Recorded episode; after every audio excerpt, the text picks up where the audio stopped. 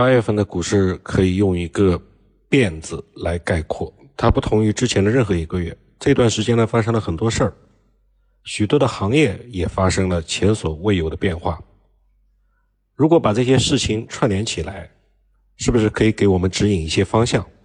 所以呢，我认为八月份的行情是值得分析讨论的，尤其是这些大事件。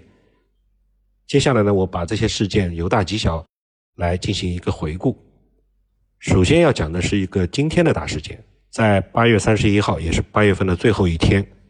我们的最高层召开会议，决定了召开十九届六中全会的大致时间，也就是决定在今年的十一月份在北京召开党的十九届六中全会。六中全会呢，主要是要重点研究、全面总结。党的百年奋斗的重大成就以及历史经验问题，在今天的这个会议上面，还审议了关于十九届中央第七轮巡视情况的综合报告，而今天也恰巧是《扫黑除恶》这部热剧全集播完的一天，还真有点巧合。不过这次会议以及将在十一月份召开的六中全会的重要程度还是很高的，我们都要持续关注。在八月中旬，有一些信息在一定程度上带动了军工板块的走高，主要是近期美国和台湾频频勾连挑衅。在八月中旬，东部战区出动了多种军事力量，在台岛周边进行实弹演习。解放军东部战区出动了作战舰艇、反潜机、歼击机等多种军种力量，在台岛的西南、东南等周边海空域组织联合火力突击等实兵演练。这次演练是根据当前台海安全形势和维护国家主权需要采取的必要行动，是对外部势力干涉和台独势力挑衅的严正回应。八月份的重要宏观经济金融数据都低于预期，八月中旬公布的七月份的金融数据是全面回落，消费、投资、出口都是全面放缓的，不仅制造业 PMI。PMI 新出口订单、房地产销售和投资、社融信贷 M2 等经济先行指标回落，有的指标甚至是连续四个月都是下滑的。而且工业生产、固定资产投资、社零等社会一致指标也开始回落。在这一背景之下，央妈实施了超过预期的宽松的货币政策，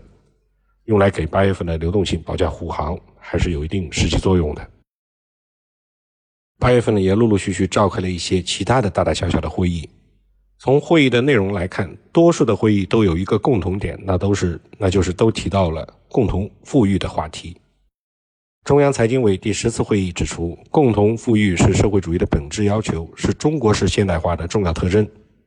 要把促进共同富裕作为金融工作的出发点和着力点。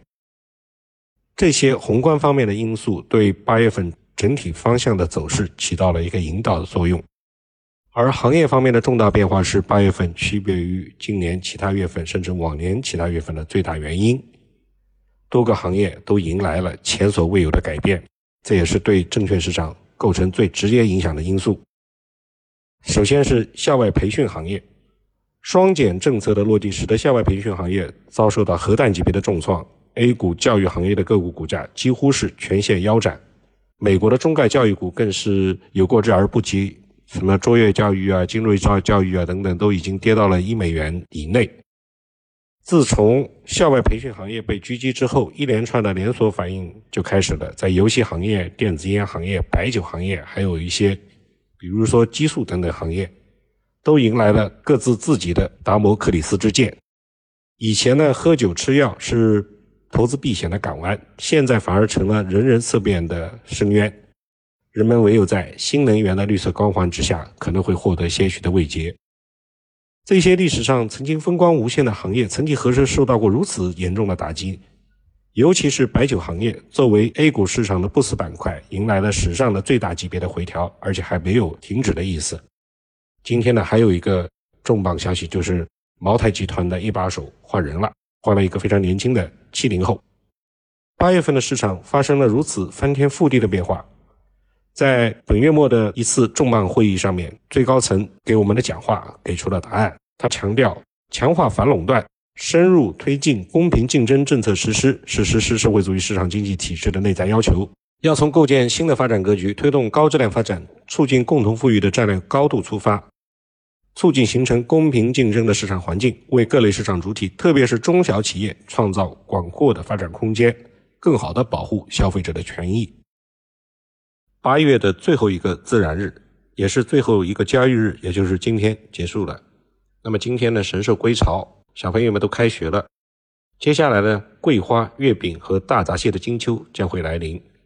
A 股的股指虽然在八月份变化比较多。但是总体上也是探底回升的走势。今天是八月份的资产负债表日，也是半年报业绩披露截止日后的第一个交易日，